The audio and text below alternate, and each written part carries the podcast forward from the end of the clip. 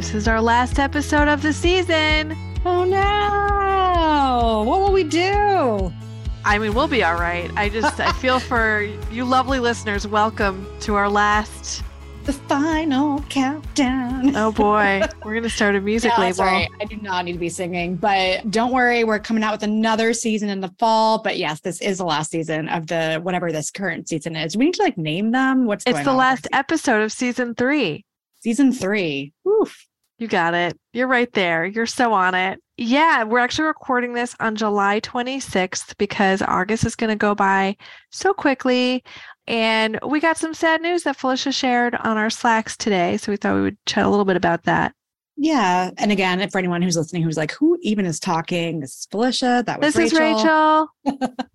but yeah, you know, we were just chatting before we started hitting record. And so we figured we'd bring it into the pod intro. But we learned that Sinead O'Connor passed away. And, you know, we Rachel and I were chatting a bit about our feels. And I had just shared that, you know, I feel a little sad because you asked me, what do I know about her? Yeah. and I was like, well, you know, I'm I'm familiar with her. I'm a little younger than she was, but I vividly remember the whole SNL debacle where she got on stage and ripped the Pope's photo. You know, we can chat more about it, but I really just as a TLDR believe that she was so ahead of her time and like punk and just out there saying the truth. And we did not appreciate her for that. So I feel Yeah. I do too. And I had to look it up to see when that happened. So that it looks like it happened in 1992. Mm. She was on Saturday Night Live. She was the musical guest and she ripped a picture of the Pope. She had a really hard life. Even up to recently, her son passed away Mhm. last year. And I think she was just too good for this world. I don't think that she was meant to be. I mean, this is a tough place when everything's sort of going your way. But then if you've got a lot of systems, uh, you know, that you are seeing that are just constantly, you know, in your way of being who you want to be, I can see how it could be just so difficult. But just, you know, fun fact, you know, uh, her famous song, Nothing Compares to You. I was actually just listening to it because it's been a minute. And it's just, you know, her and Prince, right? It's just like match made in heaven. And no, who knows? Not that I believe in heaven necessarily, but maybe they're two souls that are just hanging out. I don't know. Hmm. I don't know what's out there. You and I hung out recently and we did this uh I won't get too into it, but we did an activity where we were like connecting with the universe. Where- So I've been thinking a lot about that. And I, you know, I don't know if I believe in heaven either. I'm not technically I don't consider myself, you know, religious in any sense, but I was raised Catholic. My mom is Hindu. You know, I've got all sorts of people in my family believing all sorts of different things. I consider myself more spiritual, but I do like the idea of this idea of like that there's energy out there. So maybe, mm-hmm. you know, her and Prince's Energy is like, they're hanging out, making amazing music somewhere. together. yeah. I'll just put that out there. yeah and you know like to go back on what you were saying though i think it's her you know sort of her experience and her story is like such an example of speaking truth to power and what happens when society isn't quite there to support i think that if she had done something like that today it would be received very very differently Yeah, um, definitely. And of course, you know, we've had so much happen since then, since 1992. My God. But, you know, talking about like more exposés coming about about sexual abuse within the church, right? The discussion of Irish people as being oppressed, where we didn't even talk about that really. I mean, actually, that's not true. We did talk about it, but not in the same way in in that at that point in time. And yeah, it's just it's so interesting to see how things change over time. And you know, people sometimes are out of place and and when they are, but it doesn't mean True. that you shouldn't still say the things and do the things. That's right. That's right. So RIP, truly, Sinead. So, not to abruptly switch topics, but people probably aren't here to we're listen gonna do to our- we'll, make sure to add a little sound effect. Boy, Record that scratch. good enough. That was that was very close to great. Oh boy. yeah, uh, anyway, let's yeah. yeah. we'll shift gears. We'll talk about our guest for today. So our guest today is Luke Lennon, who's a product manager at Visible Hands and founder of an organization called Namesake Collaborative. And I don't even remember how I got connected to Luke on LinkedIn, but that's how the initial connection happened. And so it was such a lovely conversation. We talked yeah. about the startup scene in Boston, being a founder, investing in BIPOC entrepreneurs, the namesake collaborative, and how hard it is to get your name changed, especially as a trans person. Like, honestly, yeah, shocking. Shocking. And a whole lot more. Yeah. So, yeah, it was yeah. a really lovely conversation, and Luke is doing really good and important work. So, really excited for this convo. Hey, Rachel. Hey, Felicia. So we have a great guest today, and I'm just going to jump right on into it because we Do got questions and let's get some answers. hi, Luke. Uh, hi, Luke. Hello, hello. Happy to be here. Yeah, we're happy to have you. So for listeners, our guest today is Luke Lennon, product manager at Visible Hands. So we're thrilled to have you, and let's just jump on in and find out like who you are and what you're all about. But you have been involved in the startup scene for a while. But why don't you just start with telling us a little bit about you and your journey? Yeah, so journey has been pretty meandering, and I wouldn't have it any other way. You know, I'm a writer turned educator turned somehow business school graduate and then kind of pivoted into the startup world shortly after that and started my time at Mass Challenge, a Boston based accelerator with global locations, equity free, and really focused on supporting a range of founders. And that was my first foray into the startup world. I had kind of known I'd always wanted to work in the startup scene, mostly because I'm a more creative person, I think, that doesn't love authority and doesn't love rules. And um, yeah, you're you know, like I, the perfect person for startups then. yeah. yeah. I found some community in this group of people and, um, you know, spent three and a half years at Mass Challenge and then made my own kind of entrance into the startup world as a founder myself and now I'm at Visible Hands, which is a accelerator focused on underrepresented entrepreneurs. So yeah, I'm happy to dive in more to any of that, but that's kind of been the journey so far. I love it. Well, I can certainly appreciate someone who doesn't like to follow rules. It's literally why Felicia and I have our own business because we can't. we're like such rule breakers. And we're like, literally. well, I guess no one else wants us at this point. and like, well, it's funny, literally out of nowhere, my husband just the other day was like, you are never going to be able to work for a company again. And I was like, that's really, I was like, really? Are you sure? He's like, no, you can't. I was like, okay. so I get, Which I we should dig it. into you, Luke, more because I'm actually curious uh, yeah. uh, the, the trajectory. Like, what, what, did you found first, then join Visible Hands?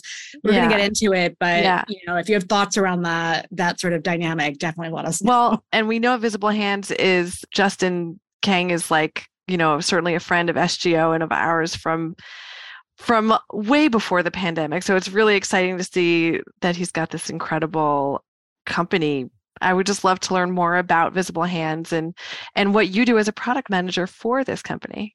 Yeah, uh, it's been cool to watch Justin, Daniel, Yasmin all grow Visible Hands to where it is now.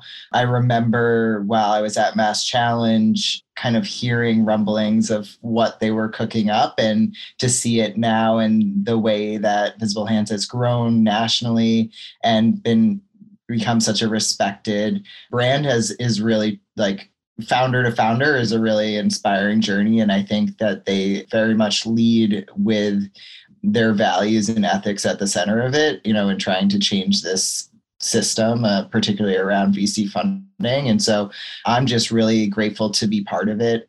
I originally participated actually as a founder in the Visible Hands Visionaries Accelerator last year with my company, Namesake Collaborative which I'm sure we'll get into in a little bit. But even from the start of my experience as a participant in Visible Hands, I was like, this is different from the way they're so thoughtful about how founders come together, how we learn about each other, how we learn about each other beyond just our companies and really as people and how that speaks to like the long standing community that then we can create with founders from across the country you know, one thing that stood out to me, I remember during the Visionaries Accelerator, they flew us all out to Tulsa, Oklahoma, first of all, which was something entirely different. We're a lot of New York City based, Boston based, Bay Area based founders, and we're like all like, we're going to Tulsa and to like be able to, you know, learn more about like the rich history of Black Wall Street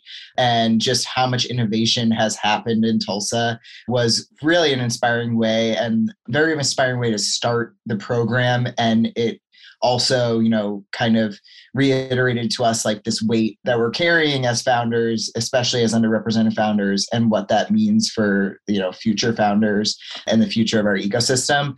So that was already like a really cool and different way to start it. But they also welcomed any founder that had a partner and children to bring children and provide free childcare so that as a founder with kids you didn't have to worry about the trade-offs of participating you know and trying to grow your company and also making sure that you know you're an active parent and supportive parent. And little details little thoughtful details like that are really why i then when i got the opportunity to join visible hands as a product manager was like hell yes and so now I'm fortunate enough to be leading the Visible Hands Boston Fellowship, which is actually wrapping up next week, but working with 20 incredible companies at the earliest stages of building, which is super exciting and fun.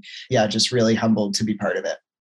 That's awesome to hear about the family support and childcare because I feel like that's such a great example of something that I feel like it's it's twofold, right? Like on the surface, it might be considered minor, but for a lot of organizations, it actually might be a, a relatively fair, significant cost. But you're right; it can be such a boundary, or not even boundary, such a barrier for people who are like, "What am I supposed to do? I can't just hop on a plane and go out for however long because I have all these things that are I'm dealing with on a personal level." So I love that that's one example of how Visible Hands is thinking about that because I know that the organization talks a lot about inclusive and equitable investing. And I feel like that's a great sort of like put your money where your mouth is, not to use a financial metaphor for a financial investment firm, but here we are. But can you talk a little bit more about sort of your current role with the Boston Fellowship and, you know, maybe for listeners who might not know that much about what a firm like Visible Hands does. Like, what are you all actually sort of engaged in with the founders that you're supporting? And what does the Boston Fellowship with the folks that you mentioned, like, what are they doing as part of that that program with you all?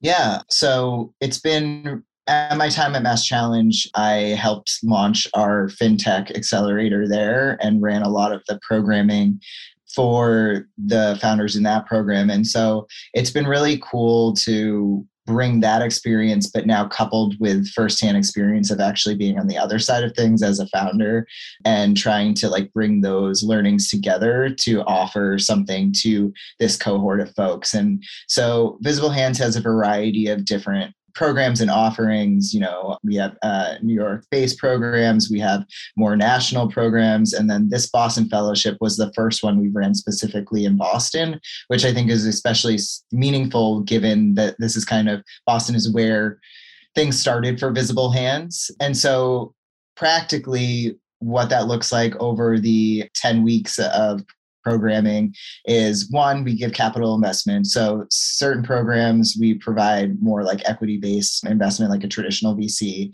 But for other programs, such as Visible Hands Boston, we provide grant funding. So every participant gets $10,000 grant through our work with the Barr Foundation and their racial equity initiative. And in addition to that funding, then we provide 10 weeks of support. And my goal really kind of bringing the empathy into the experience has been, you know, at this early of a stage for companies, I feel like there's a wealth of advice, some good, some not so good, right? And there's kind of this feeling of just being on a treadmill and the speed just going up and up and up and up. And so the goal with the 10 weeks, from my perspective, has really been like, how can we get y'all to slow down? And really think thoughtfully about how you're building your company before you spend time, capital, other people's time, other people's capital potentially in building something that then you might want to rebuild. And that's not to say that, you know, you're not going to iterate and pivot a million times over. That's definitely going to happen, right? But how can we think about really testing the riskiest hypotheses around your business early on so that you can really set you up for growth later on? And that approach really did come from some of the work of my now fellow colleagues at Visible Hands and how I participated in the Visionaries Accelerator to really take some of those learnings that I gathered from that and then apply them through like my lens for the 10 weeks of this program. So we bring in, you know, different speakers, supporters, folks that know way more than I do to help provide different perspectives with the goal of just kind of reiterating the fact that there's no one way to build. So, Luke, that was fascinating. I got a question. I got a follow, actually, like three follow up questions, but I'm going to just stick with this one for now, which is so you were talking about the slow build. And when I think about VC funding, I think it's so contrary to the way VCs operate, which is there's so much pressure to go fast, like what you were saying.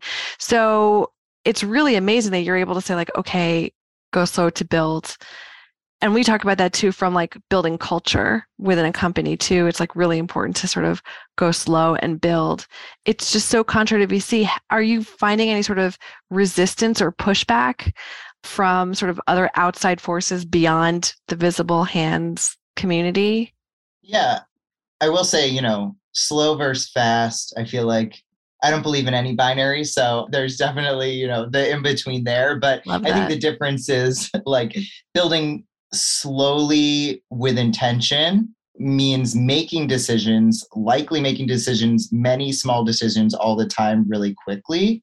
But you're doing it in a way where you know what the questions are that you're making the decisions about versus just making various decisions, maybe running around, doing various things, but then kind of ultimately looking back and being like, okay, I'm moving a lot, but what is the traction that I'm actually making? What's the traction I actually want to make? So being intentional, I think, about how you're growing and how you want to grow.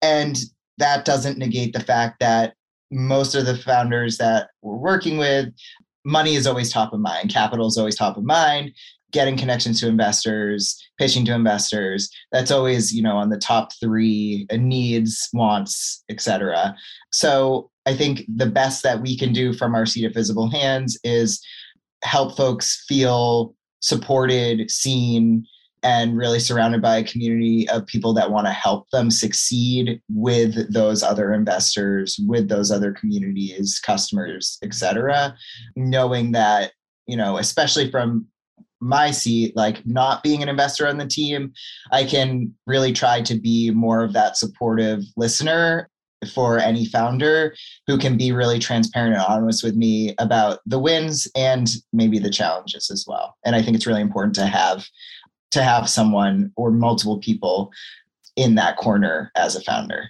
I love that. That and both Felicia and I just love that you were like, don't believe in any binary. So thank you. Know, love that. Like I'm gonna like take that and use yep. that phrase. I mean, so true and, and love how you put it. yeah, no, that was fantastic. And I and I have a just a quick follow-up too to that. I'm curious, as we've seen sort of the landscape changing in our space a little bit, I'm wondering if you're experiencing that too. Are you seeing anything changing based on, you know, what's sort of going on politically in the world and economically in the country? As it relates to funding? Yeah, as it relates to funding. Mm-hmm. Yeah, what I'm seeing, and as both someone that you know is exploring what investment looks like for namesake, but also someone that's helping other founders pursue funding. You know, I think the risk tolerance has changed. The expectations at different stages has changed. So, whereas previously, I think you saw folks really being successfully able to raise on an idea and i'll put a huge asterisk on that because you know the people raising it on an idea is probably a specific segment of people but will also say that I have seen the expectations around pre seed and even angel funding go from that, like potentially being an idea stage to being like, okay, let's see your product and market. Do you have customers? Are you generating revenue? And I think hopefully we're trying to settle back down into maybe a more normal, uh, quote unquote. But I think I'm still seeing a lot of founders struggle in that space and also seeing like emerging fund managers also struggling as a result of you know a lot of the different like bank closures and and what have you so you know it's tough out there for all of us right now yeah thank you so much yeah and i'm like I feel like it's also the elephant in the room of Silicon Valley Bank's collapse. And that must have been a huge ripple for you all, given the space that you're in. But if you have thoughts on that, definitely happy to come back. But I do want to pull on a thread that you mentioned a few times already, which is first of all, you're a founder of Namesake Collaborative, and you've mentioned that.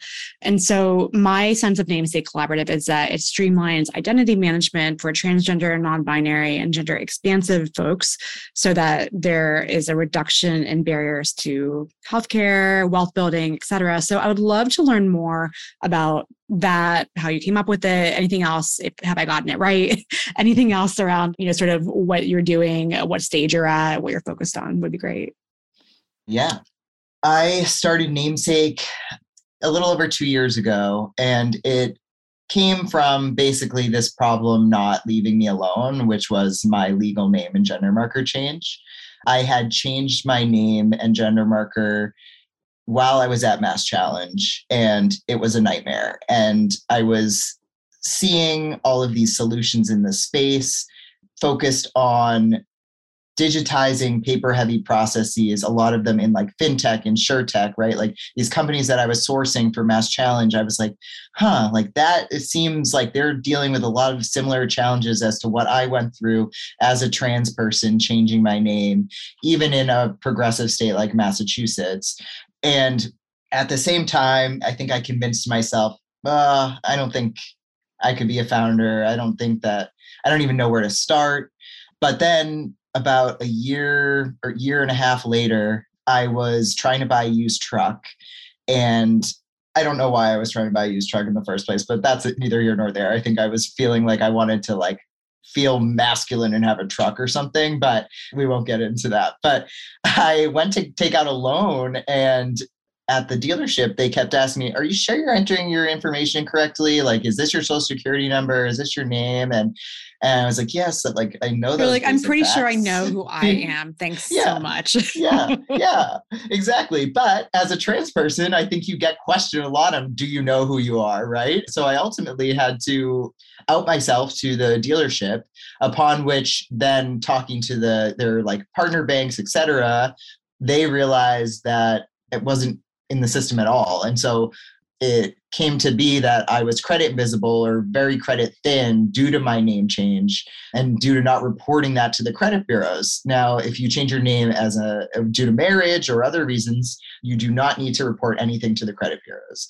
But if you're trans, you do. And you need to send basically a packet of every identifying document that you could ever have. So basically, a packet that if someone received it, they would have the key to your identity and you need to let the credit bureaus know that you are who you say you are and that was just one of the kind of ripple effects of name changes that I had not even considered, frankly. I thought, hey, I know this problem is continuing to like come up in weird ways through my life, but like none that I feel like I can't overcome. Yet this one was like, well, okay, now I can't buy a truck didn't end up buying a car probably you know blessing in disguise. But for many folks where that could could have been an emergency loan emergency personal loan or something else where then they would have just received predatory rates that to me was a sign of okay like name change is one thing but this is a problem with many different layers to it that i haven't really seen a tech solution try to tackle. And so i was inspired to give it a go Wow. I have to say, I did not know that. I really thought that the name change would be similar to if someone got married. So that is wild. And I'm so sorry that you had to go through that and that so many other people have to go through that. And I'm just curious well, how is it going? How is namesake going? Do you feel like you're a lot of folks are using it? Can we tell everyone about it? We are telling everyone. We're going to tell more people about it. yeah. Well, and I'll tell you one more really weird thing that most trans folks have to go through for name changes.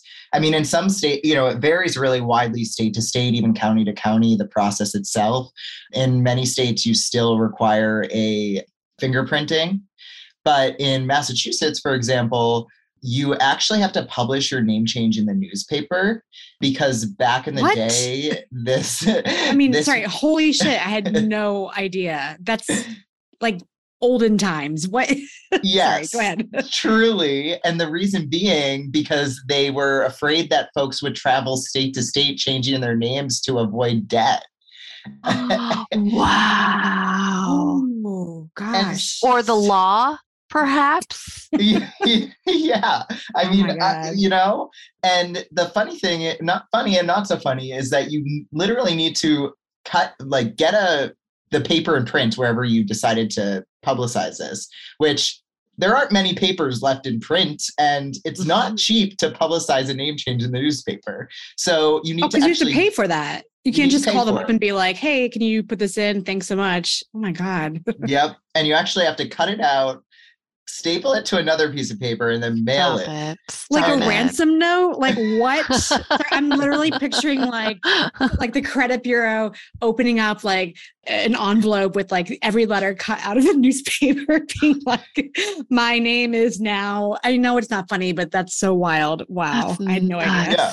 Yeah. And so luckily in Massachusetts, you can motion to waive that from the court, but in some states you can't. And, you know, so there's just a lot of like navigating really complex, really archaic systems, and especially vulnerable time. Like, not every trans person wants to change their name legally, and there's no like you're trans enough no matter what but you know for me it was a matter of like really addressing some of those barriers that i saw like and honestly like safety for me to legally Yeah. change my name and have IDs that match my presentation because over a quarter of folks I think report being harassed, denied benefits or services, asked to leave just Mhm. because their ID doesn't match their presentation at the time and I have definitely had that happen to me firsthand.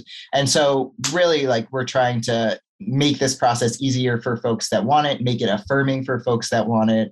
And we've, to do so, partnered with the Massachusetts Trans Political Coalition, one of actually the oldest trans led advocacy organizations in the country Mm. to bring this to life. And I wouldn't, namesake would not be where it is today without MTPC. So I'm just really grateful for their partnership.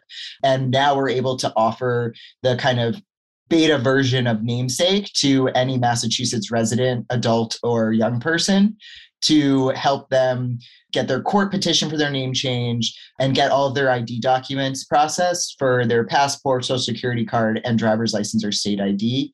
And what's really been cool about that is, you know, in tandem with technology, we've been able to do a lot of name change clinics across the country to really use them as kind of like community events, ways for people to get to know each other, also resource and knowledge share, and at the same time use technology kind of augmented in to help them better navigate these systems. And we're only in Massachusetts right now, looking at what expansion nationally looks like. But even in this process so far, I've been able to work in and collaborate with folks from you know Kansas to California to Maryland. So it's been a really cool journey, and you know I'm really grateful for this meandering path. that is amazing. And uh, before we switch topics, I'm just like nerding out a little bit about like the logistics of it. So like if someone signs up, is it sort of like a checklist that they get or, or is like what is the the work that you're doing to help them out? Yeah. So we found that like many people want more hands-on support with the name change process, but they don't necessarily need a lawyer. So we're really trying to help the folks that may not need a lawyer but do want more guidance and even just trying to figure out the order of operations, frankly.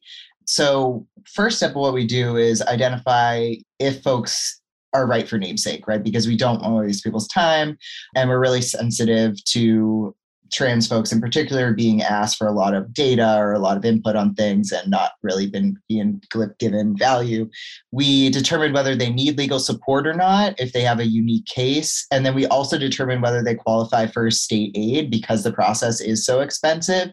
But in addition to that even if they don't qualify for state aid through our partnership with mtpc mtpc is also able to provide i think it's up to $300 reimbursement for any of the needs related to name change change. So that's really huge and um, something that that we're really proud of.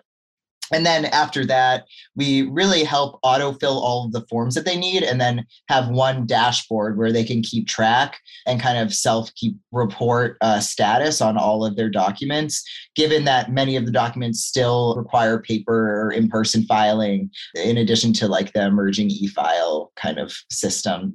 But really the goal is to not only make the process easier but then to also demystify some of the language the jargon and just some of the like archaic kind of like terminology like assuming a very like cis het structure a very like nuclear family structure in a lot of this paperwork that we're kind of helping to just make less painful to go through given that for many folks picking a name is one thing picking your own name is a weird experience that you know i can tell you firsthand but then navigating all of these structures that were built in opposition to us is the other piece and that's why we're here to help Wow, I, I, can only imagine what an amazing resource this is for folks who are going through this kind of process. I have a question which hopefully is not something that you've experienced, but I'm just curious, and maybe this is like the pessimist in me, but have you ever, or are you worried about what I'll call like bad actors, like people trying to kind of come into your ecosystem who aren't going through this process, who aren't trans, who are trying to like be disruptive. And I'm only asking because I feel like in today's world, it just feels like we're seeing so much more of this in spaces like this. And so I'm curious if that's come up at all or if that's something that is like a worry for you all. Yeah, it's definitely something that's always top of mind for us, like from the infrastructure of the platform to the data collection, data policies. We will never share anyone's data. We will never sell anyone's data. Like that is very clear and will never change. We also, you know, in terms of access, like our platform's free through MTPC. We take a lot of steps to make sure that the community that we're building is intentional from volunteers always being part of trainings like we take volunteer notaries we take volunteer pro bono lawyers to build out this network of folks that you need throughout the process and with mtpc we make sure that folks feel prepared for that you know, I think it's something as a founder, no matter what community you're building in, you're always kind of thinking about bad actors. Like I came from the fintech world, and that's like the most paranoid world for all of this, right? And so I think it's something that as we continue to grow, it becomes a more bigger and bigger concern. But for now, we've taken all the steps that we can in place. And I think part of the risk of building with community is, you know, one, getting a lot of different pieces of advice, many unsolicited, right? But then two, like potential bad actors. But for me, it was very important throughout this process. Like that community helped build it. And I think that that's evident from like the evolution of our platform from the beginning to now. But it's certainly something we always think about. Yeah, you know, we certainly have had not not a lot, but like we've had some stuff pop up here and there over the years with our SGO community I feel like you put it really well. Like it's just something to be aware of because there are like you know, pardon my language, shitty people out there who like to to jump in and and mess things up. But I also want to mention we're recording this in July, although it won't come out until August. And we just wrapped up Pride Month. And so we've seen so much corporate backlash this year with, you know, boycotts of different brands, the HRC declared that it was a state of emergency for the LGBTQ plus community. And then there was a lot of really high profile issues where brands kind of like walked back support a little bit. So I'm thinking particularly of Bud Light and the Dylan Mulvaney sort of fiasco that happened as one example, although of course there are others. Just curious what your thoughts are on that, especially given what you've just talked about with your work as a founder through Namesake Collaborative, kind of does that impact even any of the work that you're doing with visible hands just wondering some thoughts from you on that I will say I think this has always been going on, just maybe more quietly, or maybe it's just not, yes. uh, it hasn't always made the news cycle because it, things haven't been as politicized, or I guess they have, but you know, it's kind of unprecedented times, particularly for the trans community and trans youth right now. But to that end, I think most folks in the queer community probably haven't been surprised at the just egregious acts by big brands I will say, I think that on the bright side of things, it has shed light on smaller and growing queer led, trans led brands and organizations. Like, for example, you saw with like Target taking Humankind's clothing and swimwear out of their stores. You actually saw humankind then go viral and, and get much more traffic.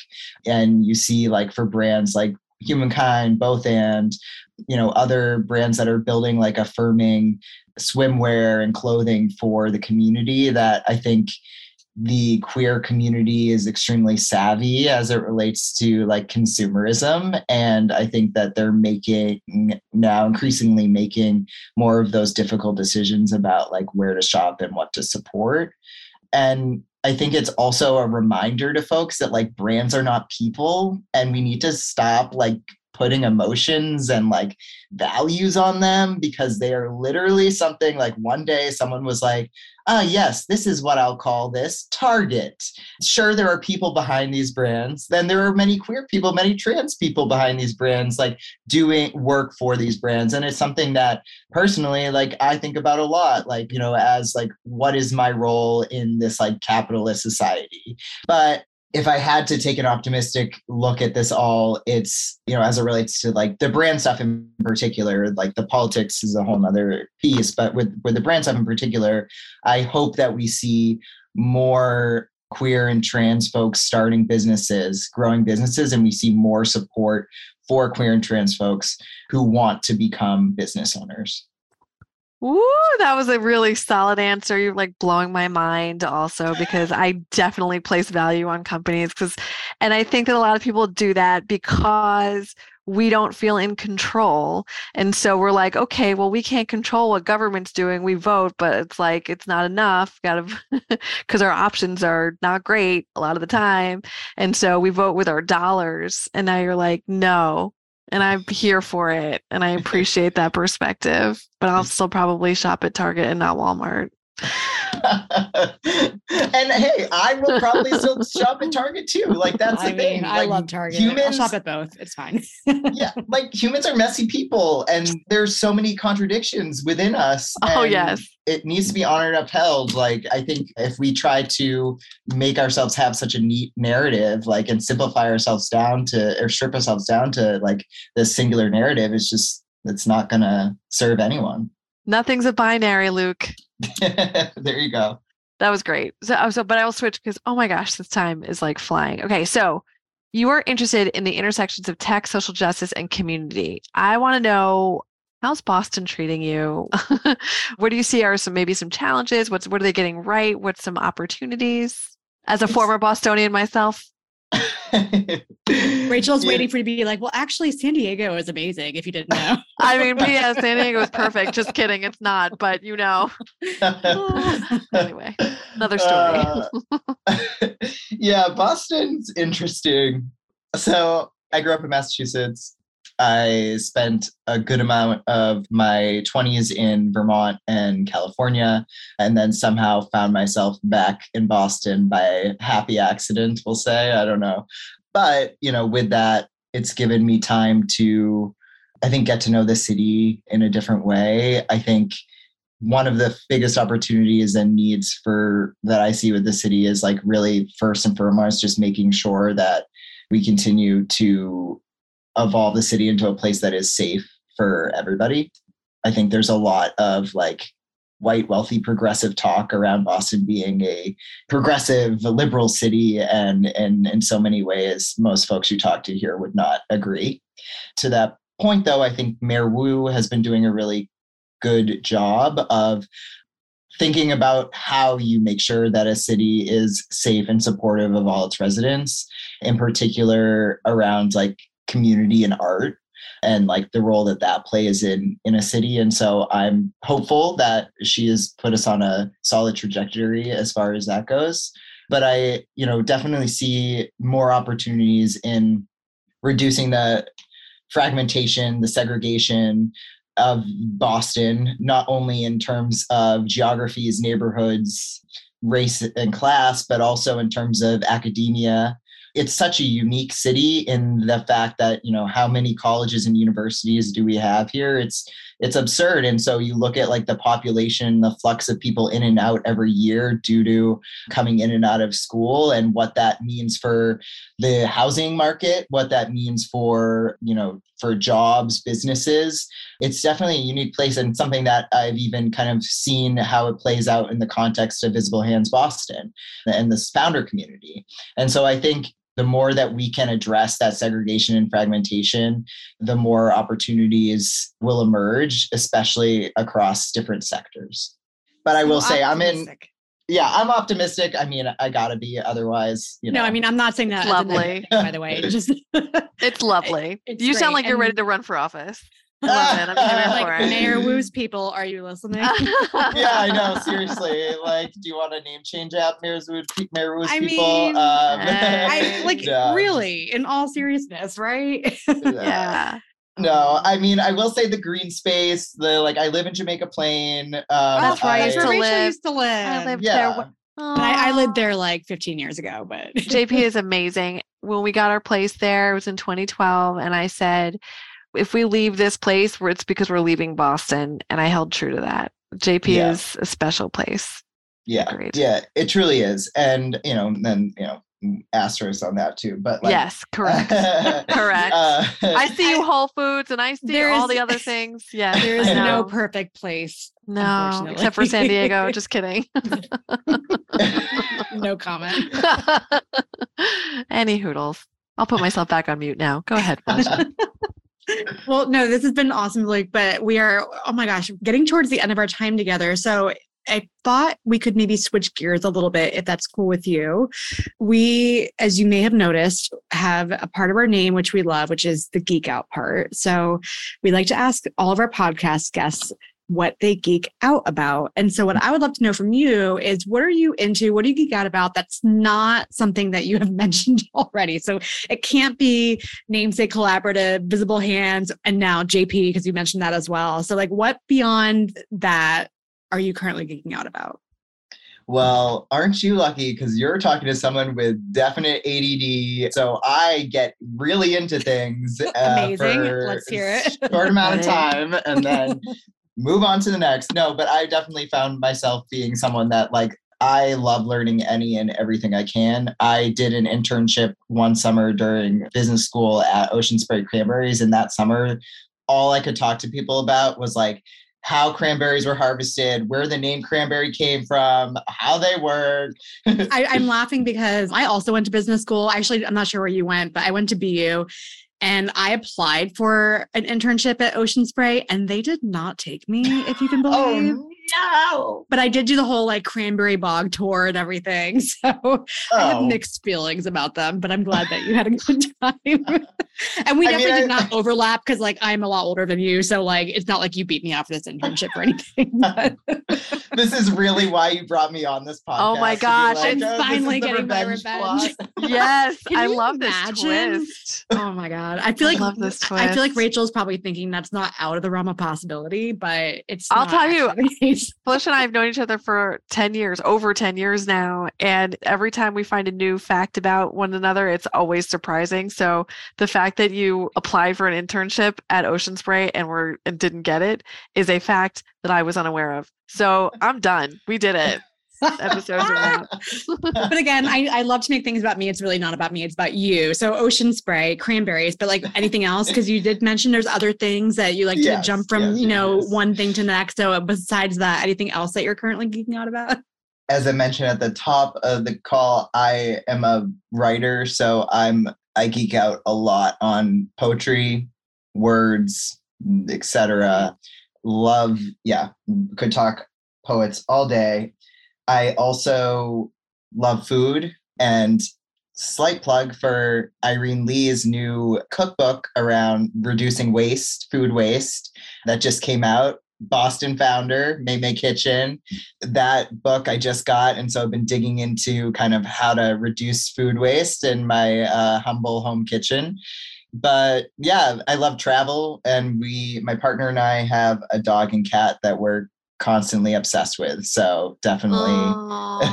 We're a pet friendly organization. You obviously can't get off this call now without telling us more about your dog and cat. So tell us more. Tell us everything names, personalities, how old are they? Please, let's hear it. two rescues. Hugo is our dog. He's named after one of the classic Disney queer characters, Hugo Gargoyle from Disney's version of Hunchback of Notre Dame.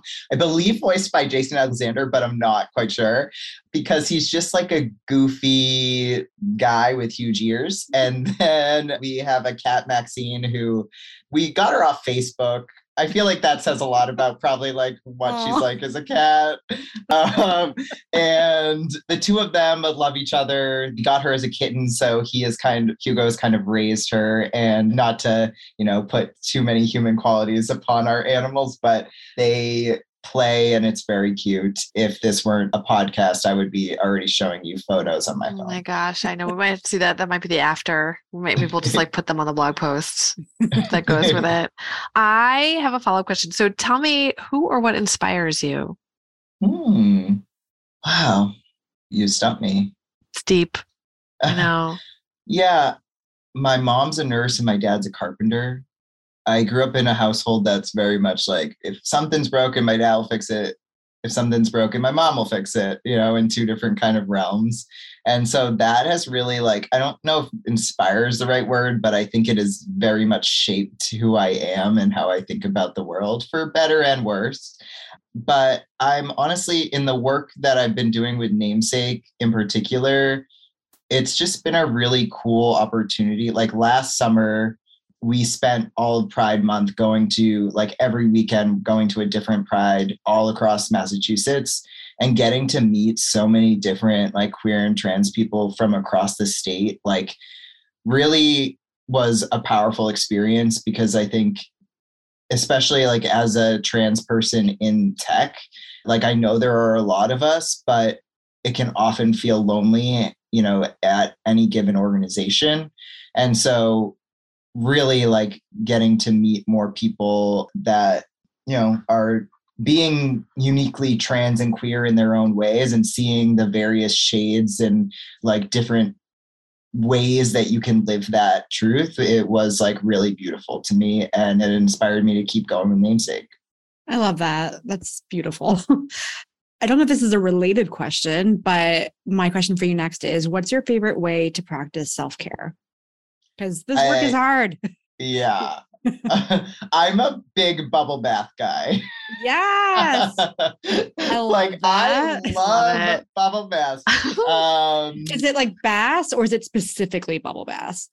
Well, if I had a cooler tub, I guess a bath without bubbles would be okay. But like I have like one of those like tub shower, like old clawfoot situations, yeah. like old Boston apartment where it's like not the most glorious. So bubbles make it feel a little bit more luxurious. Like I feel like I'm, I'm, like seeing candles, a glass of wine. Yes, my vision.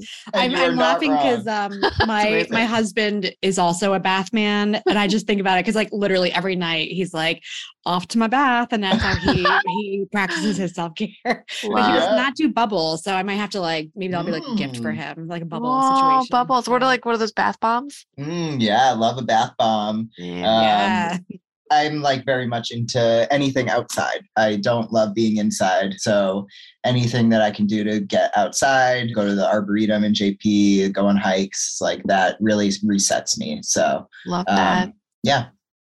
Yay. And we have like 400 other questions, but now we don't have any time for it. So the final question is, well, we, we know about namesake. Tell us like where people can find namesake where people can find you anything else that you want to plug anything. Oh gosh. Well i'm on linkedin luke lennon.